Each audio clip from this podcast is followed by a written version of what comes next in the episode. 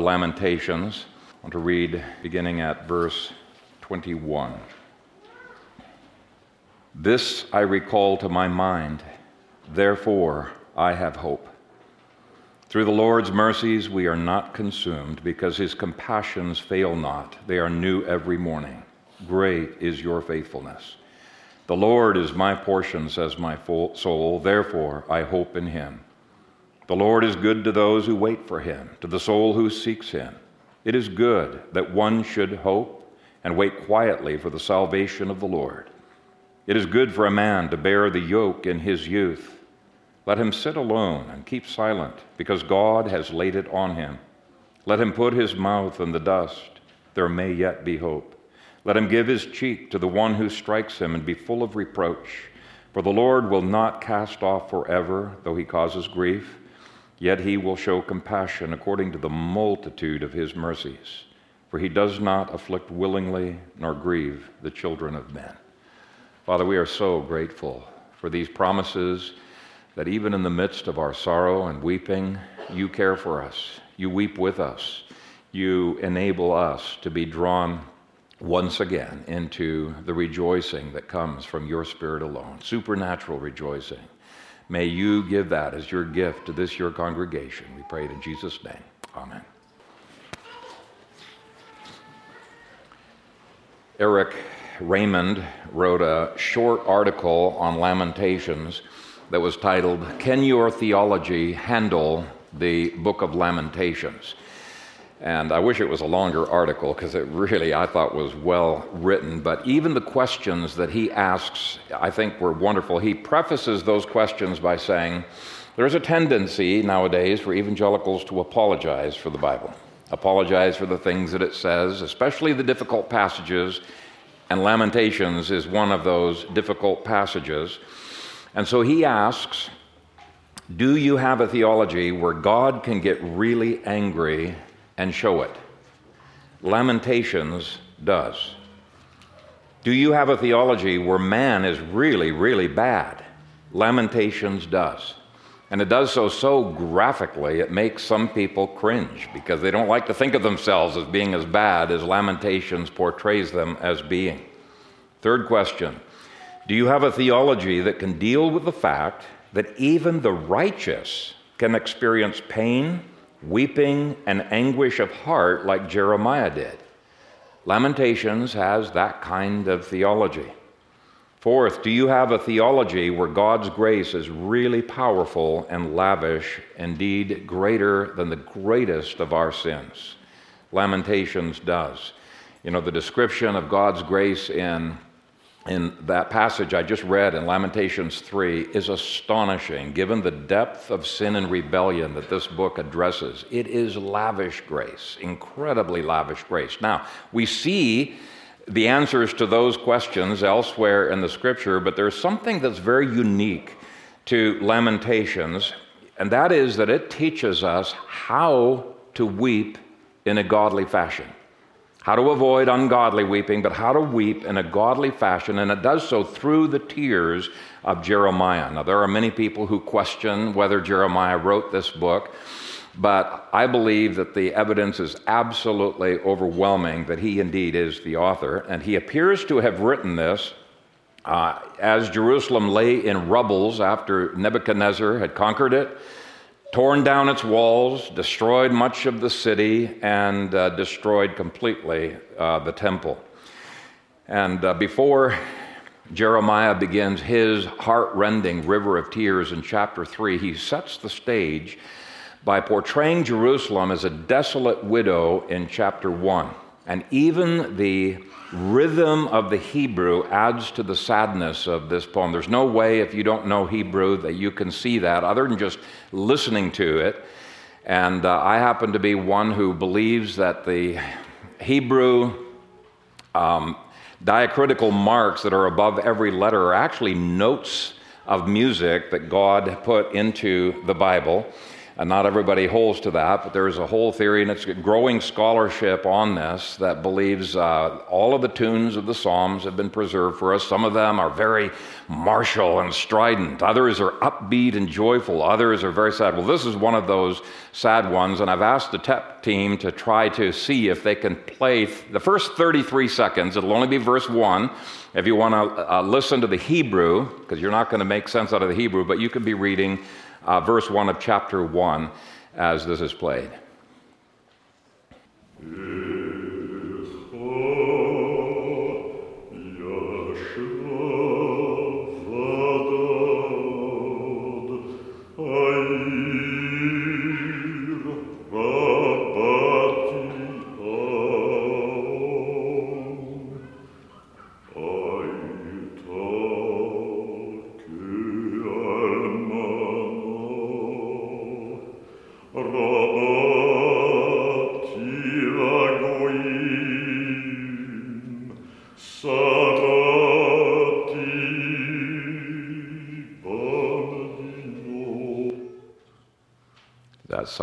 Person who is depressed and discouraged? It definitely is. And as Jeremiah sits in the smoking rubble of Jerusalem, he likens Jerusalem to a widow that has lost her husband, lost her house, lost everything that she used to possess. The widow is devastated, and Jeremiah is devastated with her, but we're going to be seeing he's devastated for a different reason than Jerusalem is uh, devastated.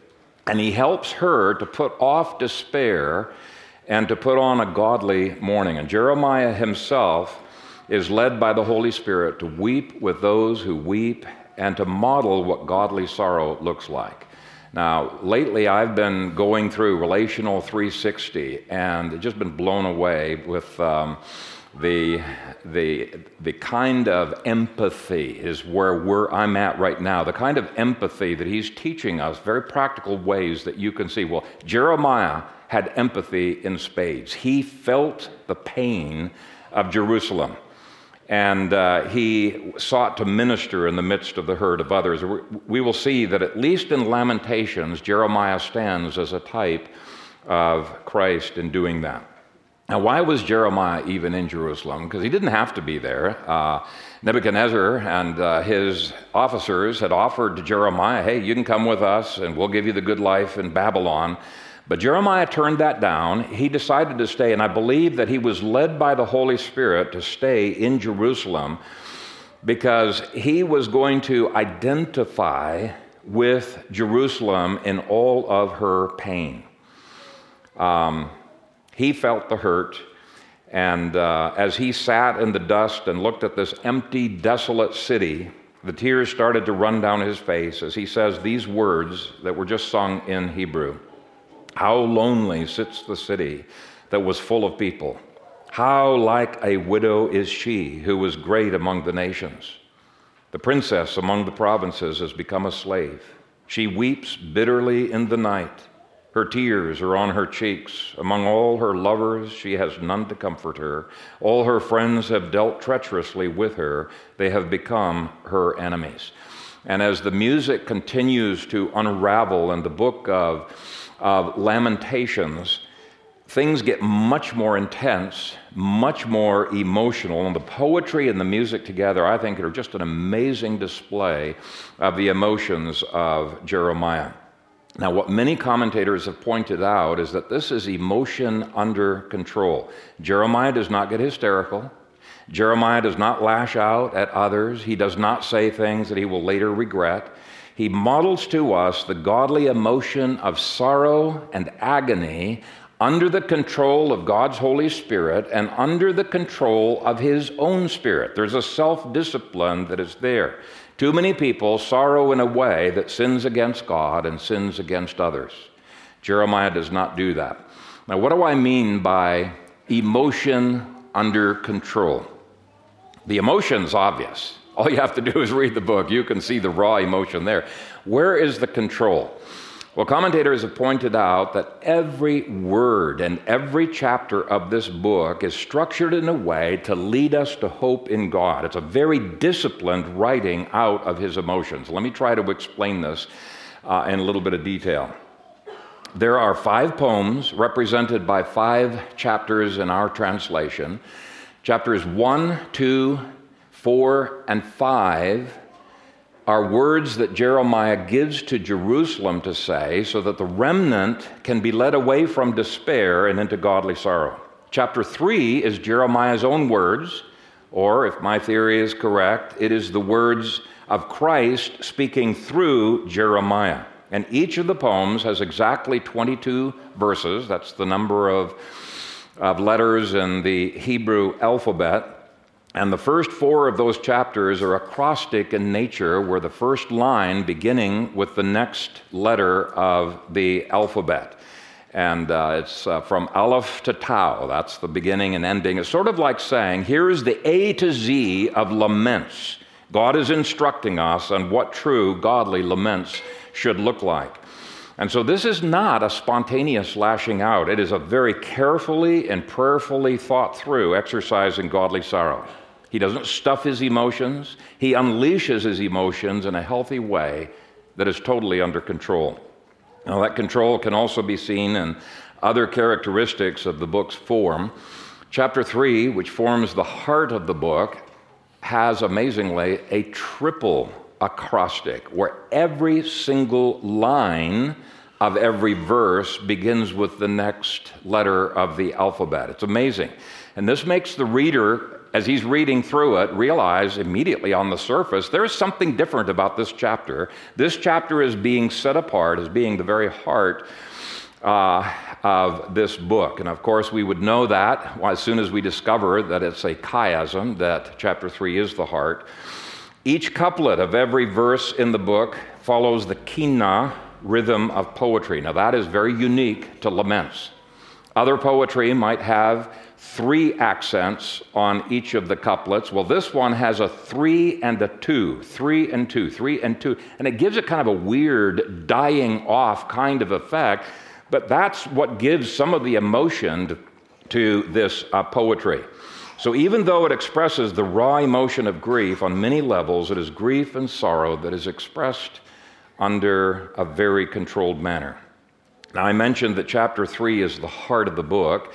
It represents Christ himself experiencing this pain through Jeremiah, and I'll try to prove that at the end of the sermon. Let's just assume it for now, okay? Uh, the book as a whole is constructed as a chiasm, and you might wonder why there are 13 parts to the chiasm when there's only five poems. It's because there is a voice change, a very deliberate voice change that happens that divides it up into very obvious, discrete units, 13 different units. But because of this repetition going throughout, you can see that those 13 things tie all five poems together as one unit. And so, again, all of these things show that this is emotion under control. Uh, you can see the chiasm in your outlines. Now, if you look at the backside of your outline, you'll see a chart with progressive arrows that are pointing to five words at the bottom. Each word represents another chapter in Lamentations. And so those show how the structure of the book helps to resolve what starts off as raw grief of the devastated widow in chapter 1 to understanding the cause of this devastation in chapter 2, receiving hope that the very God who brought this affliction is also a God of never ending mercies and love and faithfulness in chapter 3. Well, that gives a solid theological basis for calling her to repentance in chapter 4. And chapter 5 is a more refined prayer of the godly that contains repentance, expressions of pain, pleas for mercy, it vindicates God. You're just perfectly right, Lord, in being upset with us in our sins. So it's vindicating God. But it's asking God also to take away some of the pain, give them relief, bring your judgments upon the Babylonians. And uh, it's set apart from all of the other chapters by, even though it has the same 22 verses in the Hebrew that the other ones do, they're not acrostic. And so, again, it's making it different to show this is the conclusion that everything is driving towards. Uh, Doug Wilson did a very short, but I think a very beautiful analysis of Lamentations by showing that chapter 3 is the key to taking a sorrowing soul from uh, out of despair, giving them hope, and then sustaining that widow in her tears in the days to come. In other words, tears don't turn off just because you've understood your theology well. You're still going to be pained in your heart. You're still going to cry, but understanding helps turn those tears into godly tears. Anyway, Wilson said this What we gain at the center of the book from our text, we are allowed to carry out with us. We walked through a desolate wilderness, found a great treasure, and are invited to carry that treasure out through a desolate wilderness. So that's the big overview picture of the book. And I want to go back now to chapter one and uh, let's apply this book to, to ourselves. We've already seen that chapter one laments over the desolation of Jerusalem and likens the remnant who had survived by God's providence, had survived to a devastated widow who has lost everything. Now, there are two reactions that such a widow can have. One reaction is she can lash out at God and lash out at others. And the other reaction is that she can mourn but be drawn to the heart of God and receive comfort from God. Two quite, they're both mourning, but only one leads to life. Only one is godly. Now, sadly, the re- first reaction is the natural impulse of our heart. And Paul contrasts those two kinds of sorrow this way. This is 2 Corinthians 7 9 through 10. You were made sorry in a godly manner, that you might suffer loss from us in nothing. For godly sorrow produces repentance, leading to salvation, not to be regretted, but the sorrow of the world produces death. And Lamentations teaches us I think it's just brilliantly constructed, but constructed in a way to teach us how to sorrow in a way that leads to life and healing rather than a way that leads to despair and possibly even to death. So, chapter one is the desolated widow, and rather than letting Jerusalem, the widow, weep any way that she wants to weep, Jeremiah puts appropriate words into her mouth and calls upon her to have godly sorrow. What does that look like? Well, just from chapter one, let me give you six things that this chapter describes godly sorrow is looking like. First of all, godly sorrow does not stuff our emotions or deny the pain. Uh, chapters 1 and 2 definitely give us permission to weep and to cry over the painful providences that God brings into our lives. That's okay. And actually, denial is not okay. Denial is not helpful. There are many ways that people can engage in denial and never properly engage in godly sorrow. And I've experienced at least one of those ways. Uh, growing up in boarding school, I was a very much bullied kid. And I learned to stuff my emotions and um, take on a stoic, grin and bear it attitude, putting on a fake smile on my face. And I kind of closed off my heart. I hardened my heart and in the process, feared opening up my heart to love because that makes you vulnerable and subject to pain all over again. That is a form of denial. Okay, that's not healthy at all, very unhealthy. Another form of denial is a refusal to see God's hand in the pain and instead only see others as the source and to lash out at those others. This was the problem with the revolutionaries who assassinated Gedaliah in chapter 31 of Jeremiah excuse me, 41, and kidnapped Jeremiah and took him to Egypt. Okay, they saw the evil of Babylon and they were lashing out at the only ones that they could see who were bringing pain into our lives. They left God out of the equation and ended up far worse as a result. In Babylon, there were false prophets who were predicting an immediate release. So they had another kind of denial. They were in denial about the seriousness of their situation. So there are many ways we can be in denial. Uh, those who are enablers of drunkards, and we probably all have experienced some people who are enablers of drunkards, that's another kind of denial. But in Lamentations, Jeremiah doesn't allow for that. Let me just quickly go through chapter 1. The words of chapter 1 recognize the reality of her utter desolation, verses 1 through 7, so there's no denial there. The cause of her desolation of verses 8 through 11, no denial there. Encouraging weeping over her sin and desolation in verses 12 through 19, and enable her to make confession to God in verses 20 through 22. That's godly sorrow. It's, it weeps, it agonizes over the loss, but it processes the reasons for that loss and allows those things to turn us to God. Now, those who lash out at others rarely do the self examination needed to see what God is doing in their lives. They're so fixated on the evil of others, they're blinded to the good that God is using that pain for. They don't want to think about that. They're so busy pointing the finger at the evil of Babylon. And Jeremiah doesn't deny that Babylon was extremely evil, right? But they're so busy pointing the finger at evil Babylon that they fail to see three fingers pointing back at them. Jeremiah's lament makes it clear none of these things was by accident. So, the first thing you see here is that godly sorrow does not stuff emotions, deny that there is pain, or deny that we deserve it, and actually deserve worse if God were to bring it. Second, Jeremiah gives counsel in each chapter to help the widow process what is happening. In verse 8, he says, Jerusalem has sinned gravely, therefore she has become vile. So, unlike Job's afflictions, which were not the result of his own sin, these afflictions are the result of sin. Verse 9 says, Her uncleanness is in her skirts. She did not consider her destiny. Therefore, her collapse was awesome. She had no comforters. So, it, it is helpful to understand, or at least investigate, why have I received this? Kind of troubleshoot. Try to think outside the box. Are there reasons why God has brought this into my life?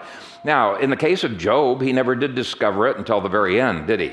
We don't always know, but if we can understand it, it helps us to make adjustments. Third, Jeremiah gives the widow permission to express the pain, frustration, and the questions of why.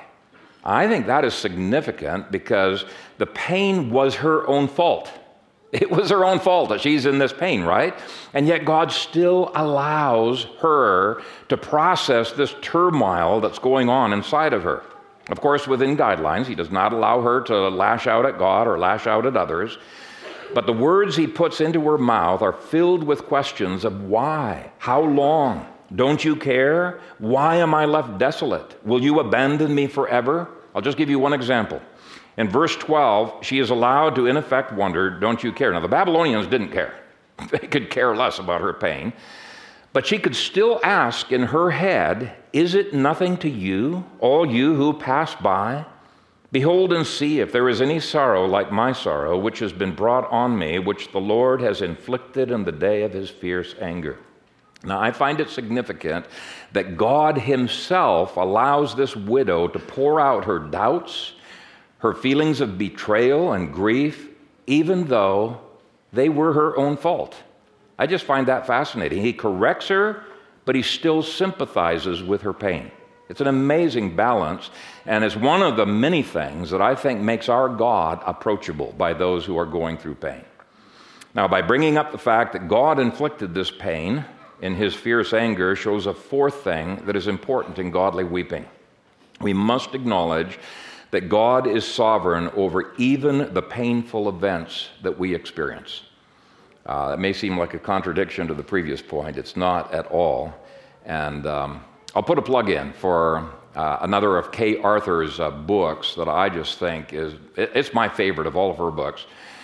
It's Lord, Heal My Hurts. And a big component of her book is God's sovereignty. There's many other components as well, but God's sovereignty has been used by her to take multitudes of women through enormous pain and suffering and to do so successfully. Now, God's sovereignty will especially be emphasized in chapter 2, so I'll, I'll, move on, but it's at least brought up here in chapter 1. Fifth, one by one, she lists the things that she is most hurt over. Jeremiah doesn't allow this to be a generalized, undefined hurt where you're just mad at the person, but you can't articulate all of the reasons why. You're just mad, right? No, he doesn't. He, he says, no, let's list out all of the hurts that you're experiencing. And in the process, she can realize which of these reasons are legitimate, which ones are not. She lists the obvious things of death, destruction, loss, hunger, mockery, and betrayal. Now keep in mind, God is the one who's putting these words into her mouth. She's not at chapter 5 yet, but to even get there, she needs to start listing out the hurts that she has experienced. And here's the thing Most of those hurts were of her own doing. I'll just give you an example. Verse 19 speaks of the enormous pain of betrayal. But who's betrayed her? It's her lovers that she's been fornicating with, right? It says, I called for my lovers, but they deceived me. They didn't come to help her in her uh, hour of need. The fact that she should not have had lovers does not mean that she shouldn't process the shock and the pain that she is feeling by being betrayed from them. All of this will help her to turn away from such things and to see God alone as her possession. I love the fact that God helps us even with the pains that are our own fault, that are the result of our own sins. Now, after listing all of her pains, chapter 1 ends with a mini prayer that Jeremiah puts into Jerusalem's mouth. It confesses sin, expresses sorrow over that sin, expresses weeping over the painful consequences of that sin, pleads with God to take away the pain and the loneliness and to punish the Babylonians, and then suddenly remembers again, but I realize, Lord, that all of this is because of my sins. So it is a prayer that weeps, yes, but it vindicates God and resolves sorrow in prayer to God. So what we have in chapter 1 really is the paradigm for the whole book. Chapter 2 focuses upon the ultimate determiner of all this mess. God was angry over the sins of Jerusalem and has punished her. That's chapter 2 in a nutshell. Okay? Chapter 2 makes it crystal clear none of these things happened by chance. God was the ultimate determiner of the Babylonians who raped, who pillaged, who murdered, who brought devastation and destruction to the countryside. And people cringe when they hear that. they, they don't have a theology that can handle that. They try to defend God's reputation by explaining away the clear meaning of the text here. That is, God was the one who raised up Babylon and Edom and the other enemies to bring destruction and pain into Judah's life. Jeremiah minces no words about that. Chapter 2 says, The Lord has covered the daughter of Zion with a cloud in his anger. He has cast down from heaven to the earth the beauty of Israel. The Lord swallowed up and has not pitied. He has brought down strongholds to the earth. He has cut off in fierce anger every horn of Israel. He has drawn back his right hand. He has slain. He has poured out his fury. He has destroyed. How on earth could that be? Because when you look at the things that these chapters list, they're horrible. They are sinful beyond all kinds of sin. The Babylonians killed babies. The Babylonians raped women. They murdered, they pillaged, they took people captive. How on earth could God be sovereign over things like that? James says that God neither sins nor does he tempt anyone to sin. So, how can he have providential control over even the sins of others? Well, Romans 1 through 2 gives us a hint. It says that God gives us up to a depraved mind when we persist in resisting his goodness and his word in our lives, when they persist in suppressing the truth in unrighteousness. And I want to use an illustration to try to give you um, an idea of how uh, this works. The thing that holds this pen up into the air is the restraining power of my hand. If my hand was not underneath this pen, it would fall to the ground of its own gravitational force. Well, in much the same way, the scripture says there is a depraved nature in men, women, and even children. And apart from God's restraint, we would tend to plummet into any conceivable sin. Now, do we deserve the restraint that God puts upon our lives? We don't. And Romans says when we persist in saying, I don't like God's law, I don't like his restraint, I don't even like the existence of God, God says, okay, you don't want me in my life? I'll let you see what it's like to have me gone. I'm going to give you up. And what happens? Just as that pen falls to the ground, it is guaranteed that we will fall into the sins. It's guaranteed that the Babylonians will fall into their sins and that the Israelite leaders would fall into their sins.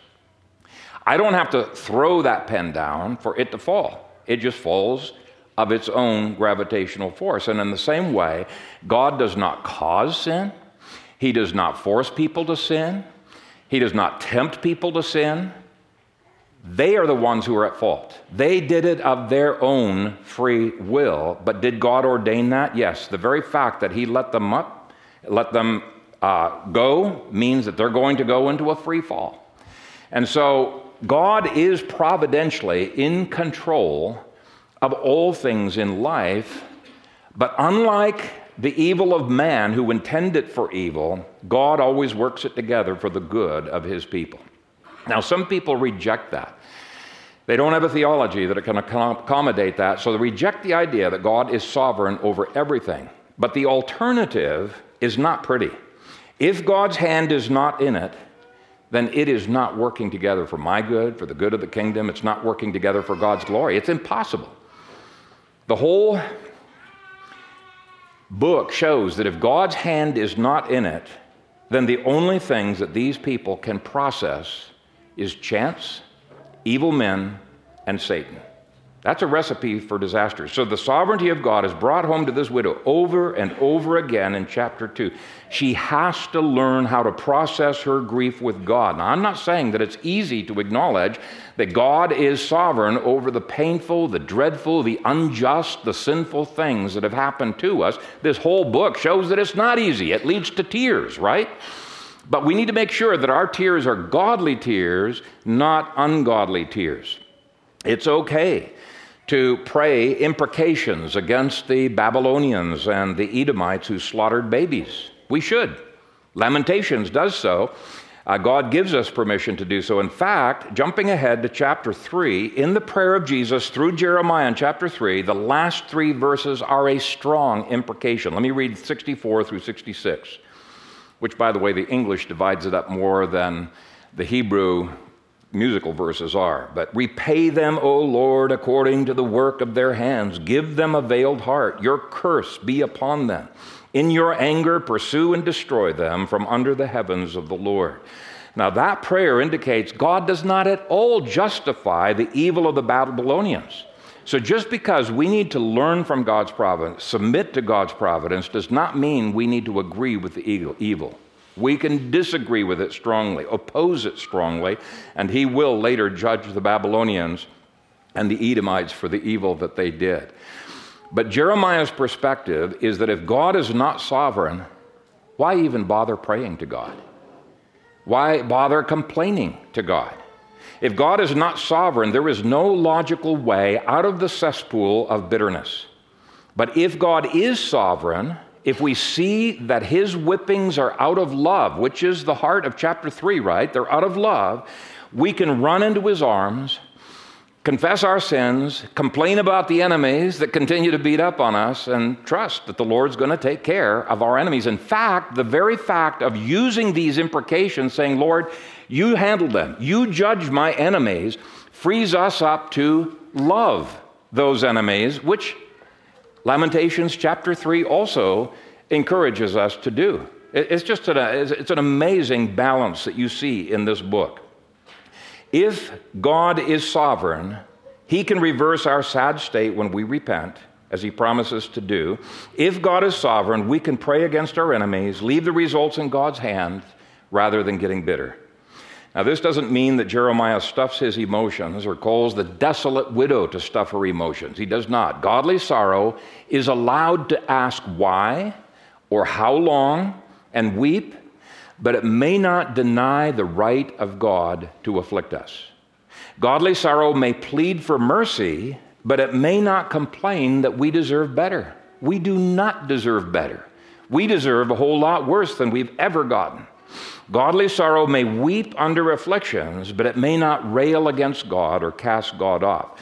So if you take a look at your chiasm uh, outline at the beginning, you can see in your outline that the A sections of the chiasm give a vivid description of Zion's desolation, but the second A section, that's chapter 5, resolves that by praying in faith to God. Both B sections show that Zion was betrayed.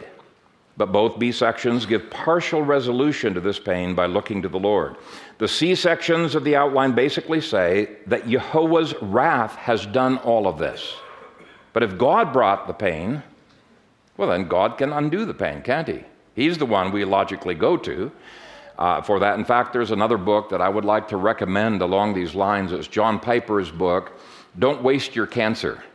Very short book. It's a, it's a marvelous treatment on how it doesn't matter how bad the pain that we're going through, if we process it right, it'll be for our good. We can grow. Uh, don't waste your pain. Don't waste your cancer. It's an amazing book. The D sections are particularly tough because they not only show desolation upon the leaders who deserved it, but upon infants and young children who suffered along with everyone else. They speak of children starving and dying and mothers eating their own children. And Jeremiah's inspired words attribute even those troubles to the Lord. The E sections of the chiasm give Jeremiah's exhortation to cry out to, the, to Jehovah. We're not only given permission, we're commanded, cry out to Jehovah. Why? Because the F sections show that Jehovah afflicts in mercy, covenant love, covenant steadfastness. The first F section speaks of the rod of God's correction. Well, that shebet rod is a loving rod of correction. The second F section encourages people to submit to God's chastening and learn from it. In other words, don't dance around and try to run away from God when He's spanking you. You submit to God's spanking. That's how you, you come out of it ahead. But it's the central section of the book that gives such beautiful instruction for the right attitude to undergird our sorrows. And I want to finish this sermon by going through chapter 3, verses 21 through 32, verse by verse. This is the heart of the book. After reminding himself that Jehovah chastises us in mercy, verse 21 says, This I recall to my mind, therefore I have hope. Understanding God's nature can turn abject despair into weeping with hope. Hope is totally compatible with godly weeping. It is not compatible with ungodly weeping. Ungodly weeping leads to despair. It robs us of hope. So that's one way you can test. Is my, is my sorrowing and weeping uh, godly? Well, one particular test would be does it rob me of my, of my hope? Um, you're not approaching your sorrows with faith if it does. Verse 22 through 23. Through the Lord's mercies, we are not consumed because his compassions fail not. They are new every morning. Great is your faithfulness. Those two verses are incredible condensation of theology. It is of the Lord's very nature to have mercy. And the word for mercy, as Gary summarized so well at the beginning of the service, chesed is the, the Hebrew word. Chesed goes way beyond mercy. It's variously translated as loyalty, faithfulness, covenant love, steadfast love, mercy, loving kindness. It is a word that woos the heart to God rather than making us want to run away from God. So when we sorrow, we need to remind ourselves our God is a God of chesed. His rod of discipline is because of his loyalty to us, his love to us, his faithfulness to us, his mercy to us. So even in the pain, he wants our best, and we should run into his arms after a whipping. And it was precisely because of his chesed that the entire nation was not wiped out. God preserved a remnant in Babylon. Not all were consumed in his wrath. Now, even the way he words it, he, is, he assumes God would have been perfectly just in wiping out every man, woman, and child. He would have been perfectly just, but he chose not to. Uh, it is through the Lord's mercies we are not consumed. He then states, because his compassions fail not. That the word for compassions is the kind of tender mercy, sympathetic love that a mother would have to her helpless baby or young children. And this is another aspect of God's character that keeps us from despair. It is because of amongst compassions that a child who has been disciplined by her still runs into her arms, right? Our theology of God makes a huge difference in how we process sorrow. When Jeremiah says that God's mercies are new every morning, what does it imply? We need, we need mercy every morning. We've got sin every day of our lives. And if you don't have not seen sin in your life for the past week, you probably don't have the Holy Spirit. You're not walking in the Spirit, in the light of His, because the more His light shines, the more we see our motives, our thoughts, our intents, our goals are not lining up with God's Word. And then comes my favorite phrase in the whole book Great is your faithfulness. This is the phrase that made Thomas Chisholm write that masterful hymn, Great is thy faithfulness. We're going to be singing that uh, right after the sermon. James Smith says this great affirmation of faith came from the lips of a man who had recently suffered what few others before or since have suffered. It was a time when men had only the most meager provisions. Every morsel of bread, every cup of water, every tattered garment was regarded as an evidence of the mercies of God. He goes on to say in verse 24, The Lord is my portion, says my soul, therefore I hope in him. Now, that was such a contrast to the revolutionaries who put their hope in power. It's such a contrast to the false prophets who put their hope in a fantasy. When people despair, they're like a drowning person who's grasping for straws, and those straws will not hold that person up. Now, it's not as if when we approach things rightly that we're going to always understand. We don't always understand uh, God. I think of the disciples in John chapter 6. Jesus had said some really tough words, and almost everybody forsook him. They just couldn't stand to be around Christ. And there's 12 disciples hanging around still, and he says, You guys want to go too? And Peter's words are interesting. He doesn't deny that he was very uncomfortable with what Jesus had said, but he says, Lord, to whom shall we go? You have the words of eternal life.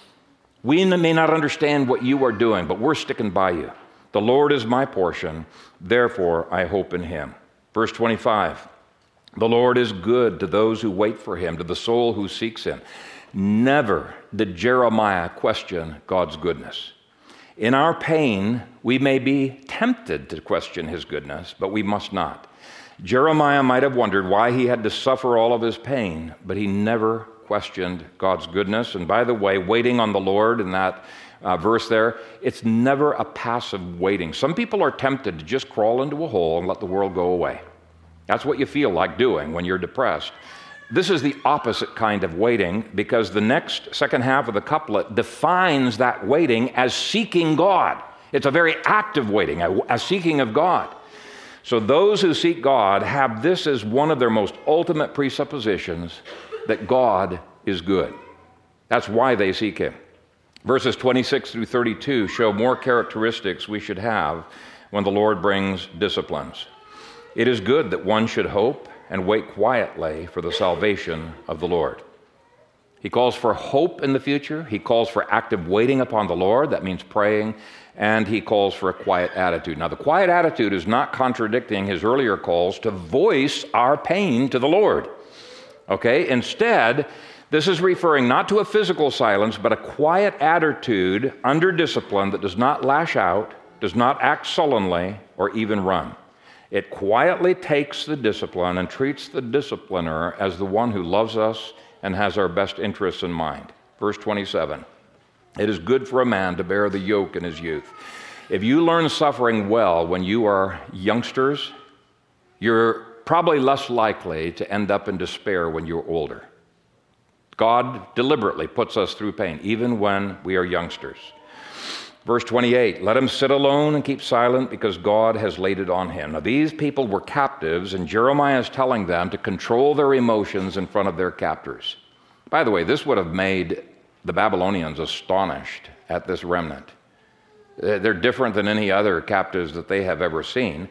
There is something different about them. And so Ecclesiastes 3 reminds us that there's a time to weep and a time not to weep. There's a time when it is utterly inappropriate to express our tears before others. The cries of this book are crying out of our hearts to God, but also the ability to control our tongues before men. So again, it shows emotions under control. Verse 29 Let him put his mouth in the dust. There may yet be hope. Now, putting your mouth in the dust is an attitude of humility.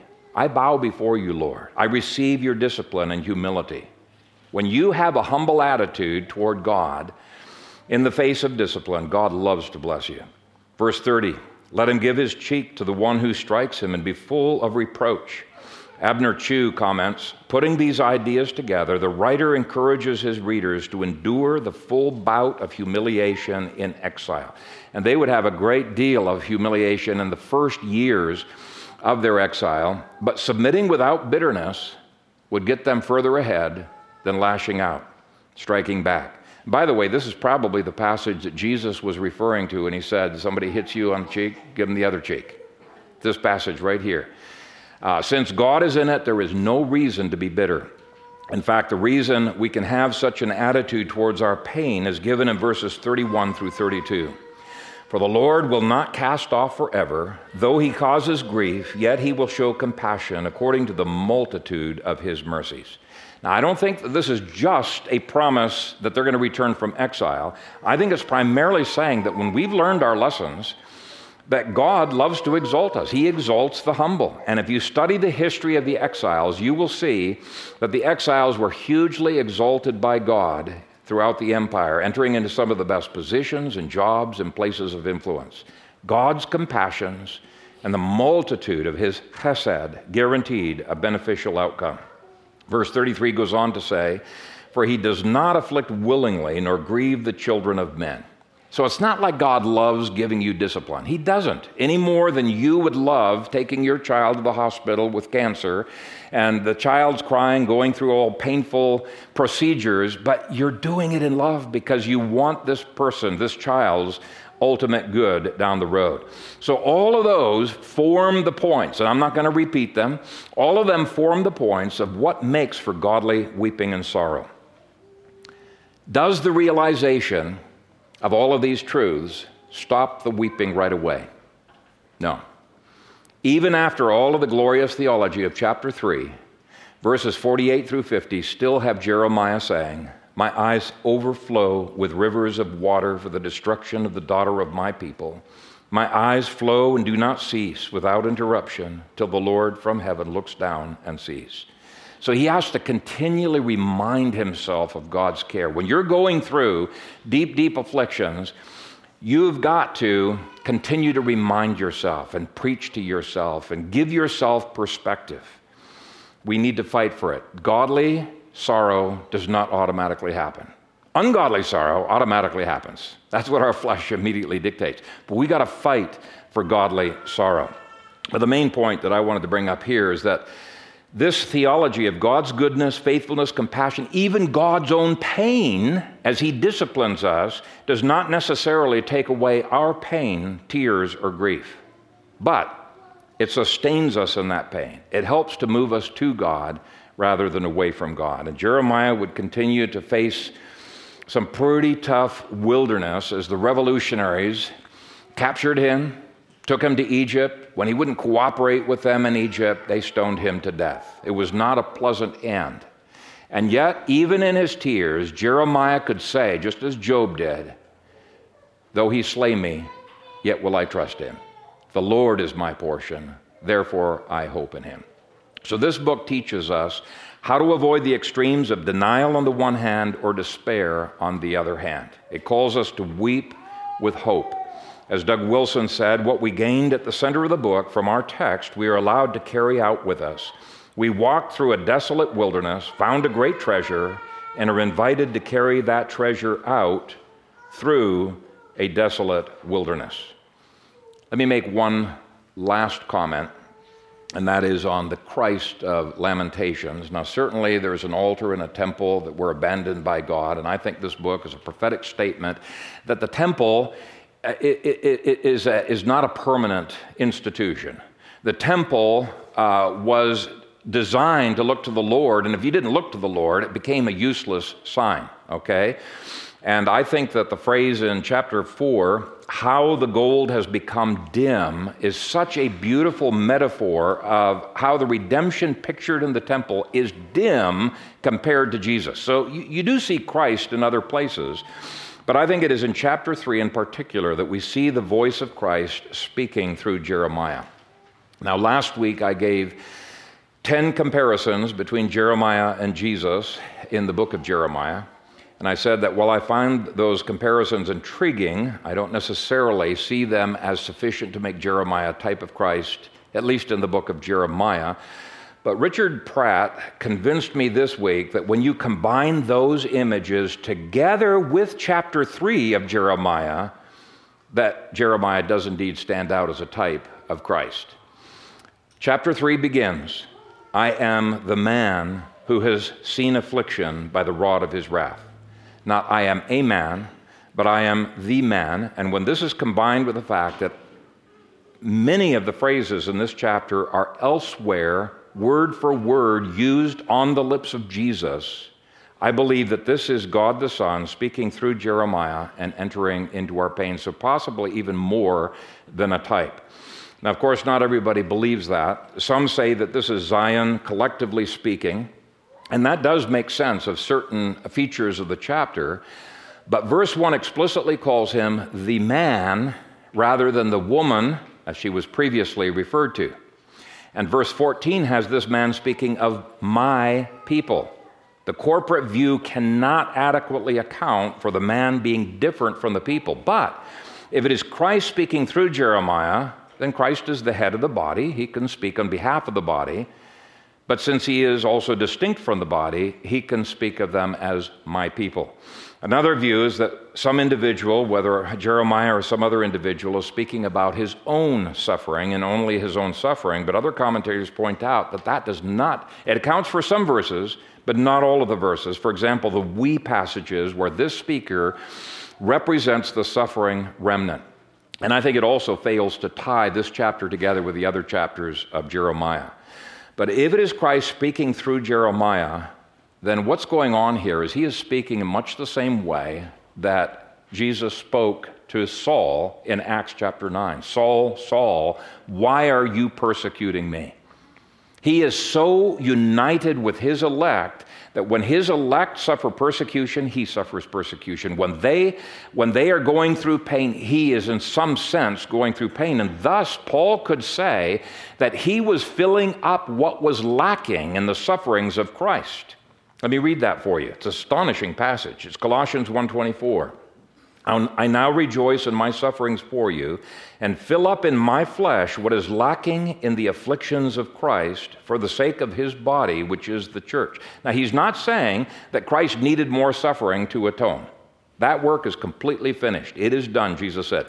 The only way this verse makes sense is if Christ ordained for himself to continue to experience ongoing sufferings with his church, and until the last sufferings of saints is finished on earth, Christ is ordained to continue to experience our afflictions. So every affliction you go through is filling up the afflictions of Christ. Now, certainly Jeremiah could be simply praying this as a type of Christ, but since he's not mentioned, since almost every verse in chapter 3 would, could showcase Jesus suffering on behalf of his people, it's at least possible that the whole of chapter 3 is Christ speaking out the sufferings of his body, the remnant. But at a minimum, Jeremiah stands as a type of Christ, the Christ who sympathizes with you, empathizes with you, enters into your sufferings with you. And for that, we can praise him. Amen. Father, we thank you for your word. We thank you that it instructs us not just intellectually, instructs us not just in terms of what the actions of our will should be, but it instructs us even on our emotions. And I pray that on this one emotion of sorrow, that you would help us to become more and more godly under the control of your Holy Spirit, directed and guided by your Holy Spirit. May we not sin against you through our emotions but may we glorify your name. We love you, we bless you, and we never want to forget that your faithfulness, your mercy, your loving kindness is new to us every morning. And we praise you for that. In Jesus' name, amen.